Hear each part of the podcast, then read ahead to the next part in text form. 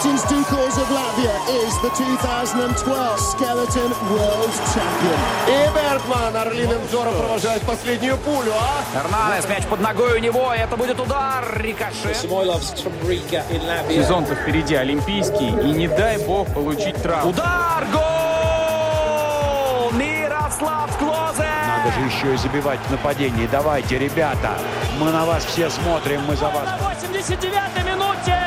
А пенальти-то такой липовенький, липовенький. Победы и рекорды, достижения спортсменов и команд, наших и зарубежных, история и секреты различных видов спорта, результаты текущих чемпионатов и интервью. Это программа «Спорт сегодня» на Латвийском радио 4.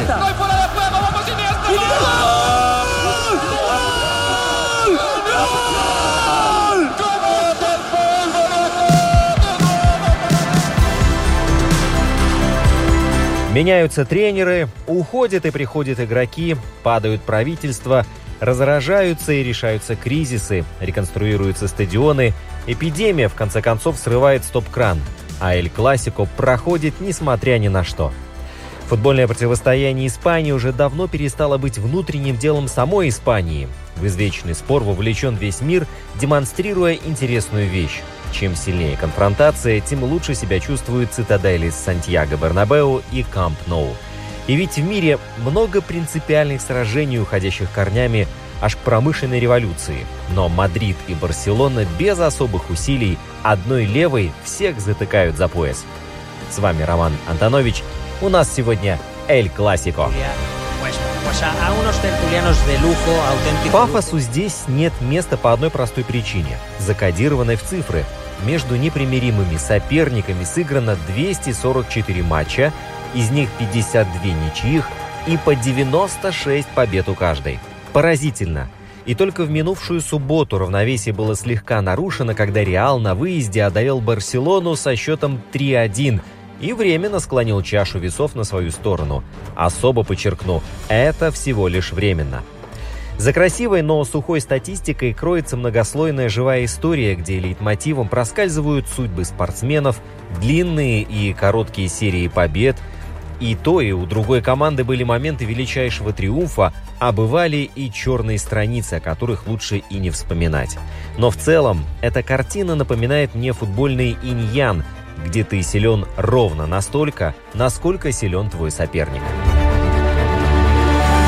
Чтобы понять, насколько глубоко проникло мадридско-барселонское противостояние в наши реалии, программа «Спорт сегодня» обратилась к своим слушателям и подписчикам, то есть к вам, с вопросом, что для вас означает «Эль Классико?» И вот они ответы. Испанская классика. Особых каких-то ассоциаций нет. Предположу, что футбольный клуб. Не более того. Эль Классико – это какой-то эклектичный момент, сочетающий в себе отсылку к культурам, наверное, какой-нибудь Италии и еще какой-то. Элегантность, легкость, желто-оранжевый цвет, сдержанность, но элегантная сдержанность такая, с изюминкой. Мое мнение, Классика – это, не всяких сомнений, событие, которое не имеет оправдательных оправдательных каких-то вещей по части пропуска данного события. Ведь это событие, которое, как мне кажется, вот пускай оно и два раза в год, ну, опять же, есть кубки, есть и Лига Чемпионов, но Эл Классика это все-таки, наверное, речь идет исключительно о Ла Лиге и о выступлении команд в внутреннем чемпионате. Причем здесь нужно понимать, что не всегда даже наличие или отсутствие интриги может как-то поспособствовать снижению или повышение интереса. Это событие всегда, всегда будет, э, мне кажется, самым, наверное, хайповым, самым рейтинговым вот ровно в тот вечер, когда оно, собственно, показывается. Также нужно понимать, что здесь э, очень важен фактор объединения, соединения всех людей по всему миру, наверное, даже так сказать. Людей, которые, в общем-то, наверное, далеки от спорта, поскольку данное событие имеет общее захватывающее, наверное, влияние. Это вот яркий пример моя мама, она футболом интересуется поскольку постольку, но вот классика, это для нее что-то святая святынь, причем она совершенно недавно мне сказала, что слушай, а где Роналд? Сказал это буквально на прошлой неделе. Я сказал, что Роналд уже какое-то время, не сказал, что уже год играет в команде Ювентус. Вот подытожа, да, это событие, которое, наверное, объединяет людей абсолютно разных сословий, абсолютно разных интересов, абсолютно разных э, достатков и всего прочего в одну когорту, которая всаживается ровно в, там, в 21.45 телевизоров и наслаждается, мне кажется, наверное, самым, пускай не всегда зрелищным, но самым масштабным футболом, который происходит в отсутствии чемпионатов мира и Европы. Я думаю, что это классическая музыка. Если кто-то не подразумевал футбол, то все равно по-своему был прав. Спасибо вам за отзывчивость, друзья. А теперь развернем микрофон в другую сторону, в сторону людей, непосредственно связанных с футболом. Lai arī futbolā netrūkst spilgtu dueļu klubu sacensībās. Футбольный комментатор Илварс Костенкевич отметил, что несмотря на то, что нехватки в футбольных дуэлях с долголетними традициями не наблюдается, Эль Классика стоит особняком – и уже много лет в центре его внимания. Причин на то несколько. Это и эпоха противостояния настоящих легенд и личностей. Чави Эрнандес, Андрес Иниеста и Лео Месси, а в Реале параллельно блистали Серхио Рамос, Криштиану Роналду и Хави Алонсо. Обе эти команды какое-то время составляли хребет сборной Испании. Уже само посещение стадионов Камп Ноу и Сантьяго Бернабеу оставляет неизгладимое впечатление. Хотя больше по душе все-таки пришлась простота Камп Ноу, которая ближе к народу, чем нарочито подчеркиваемая пафосность принадлежности к королю.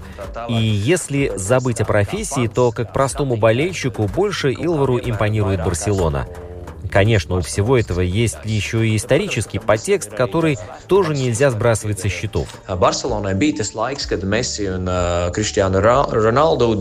Ну а когда на поле выходили друг против друга непосредственно Месси и Роналду, это добавляло особого блеска. Но говорить, что сейчас у этой дуэли упала ценность, было бы неправильно. Лишним тому подтверждением была субботняя игра. Напряжение присутствовало. Единственное, чего не хватало, так это болельщиков. Этот фактор заметно влияет на эмоции игроков, а крайний визит в феврале, когда на поле выходил Месси, стал источником стольких переживаний, что их хватит до конца жизни. Заполненный до отказа Камп Ноу, самый большой стадион в Европе на данный момент, это нечто особенное. I think El Clásico between Real Madrid and FC Barcelona is one of the biggest uh, Александр Лейне, представитель немецкого футбольного клуба Дармштадт, тоже подчеркивает, что Эль Классико противостояние между Реалом и Барселоной – самое значимое событие в футбольном мире. Ему посчастливилось побывать как на Камп Ноу, так и на Сантьяго Бернабеу, воочию увидеть на них мадридско-барселонское противостояние. Это может не настолько красочно, как, например, в итальянских дерби, когда ты присутствуешь на самом стадионе, но атмосфера однозначно невероятная.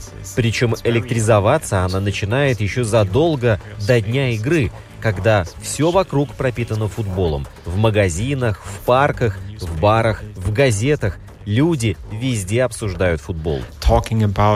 Uh, uh... Александр был свидетелем того, как в Мурсии на игре местной команды люди стали за 20 минут до конца матча уходить со стадиона, чтобы успеть прийти домой к началу трансляции «Эль Классико». И это при том, что их команда выступала на своем стадионе. Настоящее безумие. Uh, uh... Сейчас беспрецедентные времена, когда большой футбол проходит при пустых трибунах, и Эль Классика тоже происходило буквально в тишине. Но Александр Лейне больше чем уверен, что армия болельщиков, а это без малого вся Испания, прильнула к телевизорам, радиоприемникам, планшетам, смартфонам, буквально ко всему, что только способно транслировать сигнал с Камп Ноу. И напоследок совет. Если есть хоть малейшая возможность воочию лицезреть противостояние двух футбольных полюсов, сей шанс надо непременно использовать.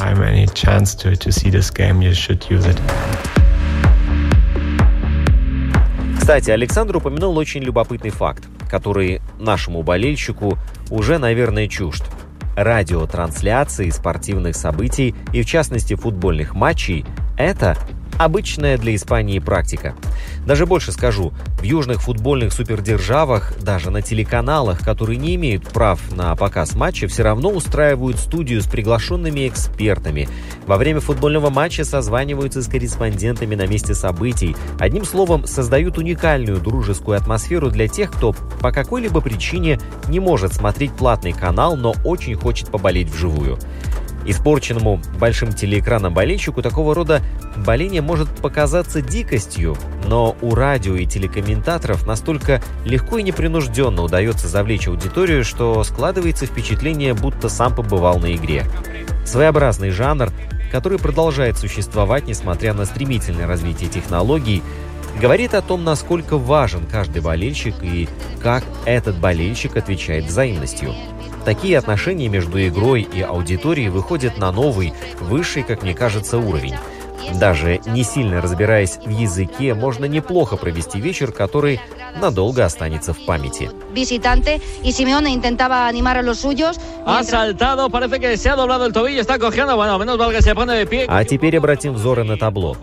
Нередки случаи, когда итоговый счет матча, так же как итоговая статистика ударов, не отражает реальную силу команд. В отчетной игре Барселона была чуть лучше на протяжении большей части матча. Реал был явно лучшей командой на протяжении нескольких минут, а решающим событием стал пенальти, назначенный не в голевом эпизоде. Победа Реала заслужена, но никакого разрыва между командами нет. Обе сейчас находятся в перестройке. Исход до белораскаленной игры решили детали, но и в первом тайме Мадрид выглядел менее проблемной и понятной командой. Куман экспериментировал со стартовым составом и по ходу матча ошибся почти во всем. Ярче всего пропасть между командами проявилась в последние полчаса. Реал и Зидан идеально управляли матчем, а Куман только навредил своей команде. Что ж, такой поворот тоже следовало ожидать. Ведь из четырех нидерландских тренеров только Ван Гал в своем дебютном Эль-Классику одержал победу. Мы привыкли видеть Барселону, использующую короткий пас, плетущую кружева на изумрудной траве. Но на этот раз при Кумане большинство опасных атак каталонцев приходили после передачи с глубины поля на левый край. В моменте с голом ключевую роль сыграл Месси. Альба принял его длинный пас и отдал на юного Фати. И тут очередной рекорд пал. Теперь Фати – самый молодой футболист, забивший в Эль-Классико. Ему еще на тот момент не исполнилось 18 лет. После драки кулаками машут, особенно если это испанский футбол. Помните, я упомянул пенальти, которое стало переломным моментом. Так вот, даже при рассмотрении с разных ракурсов нельзя со стопроцентной уверенностью сказать, что нарушение было. Трактовка может быть разная, особенно если вы болеете за какую-то из этих команд, но сколько бы официальных жалоб Барселона не подавала, а это она сделала, это все равно останется формальным жестом. Однако каталонская команда таким образом хочет привлечь внимание к работе ВАР в этом сезоне. Итак, на сей раз Зинедин Зидан победил. И наверняка успокоил президента Переса. Куман уже вновь предстоит доказывать. Теперь в Лиге чемпионов, а потом во время ответного визита в Мадрид.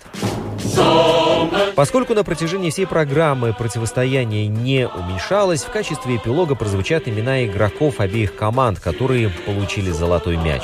У Барселоны это Луис Суарес, не тот, который уругваец, а испанец, игравший в 50-60-х годах. Йохан Кройф, Христа Стоичков, Ривалдо, Рональдиньо и Лионель Месси. А у Реала это Альфредо Ди Стефано, Раймон Капа, Луиш Фигу, Роналдо, Фабио Канавара, Криштиану Роналду и Лука Модрич. 90 минут футбола в исполнении парней в сливочно-белых и синегранатовых футболках – это и правда эклектичный момент, это классическое произведение. В этом вы правы, как и в том, что это большое событие, масштаб которого переоценить невозможно. Ждем следующее или классика с нетерпением.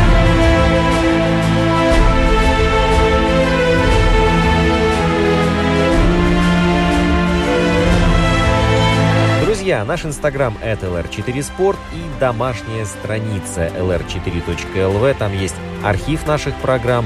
подкасты в Google, Apple и Spotify, и там же прямой эфир в интернете. Программу подготовил и провел Роман Антонович. При вашем участии и вашей помощи всем вам спасибо. До следующей встречи.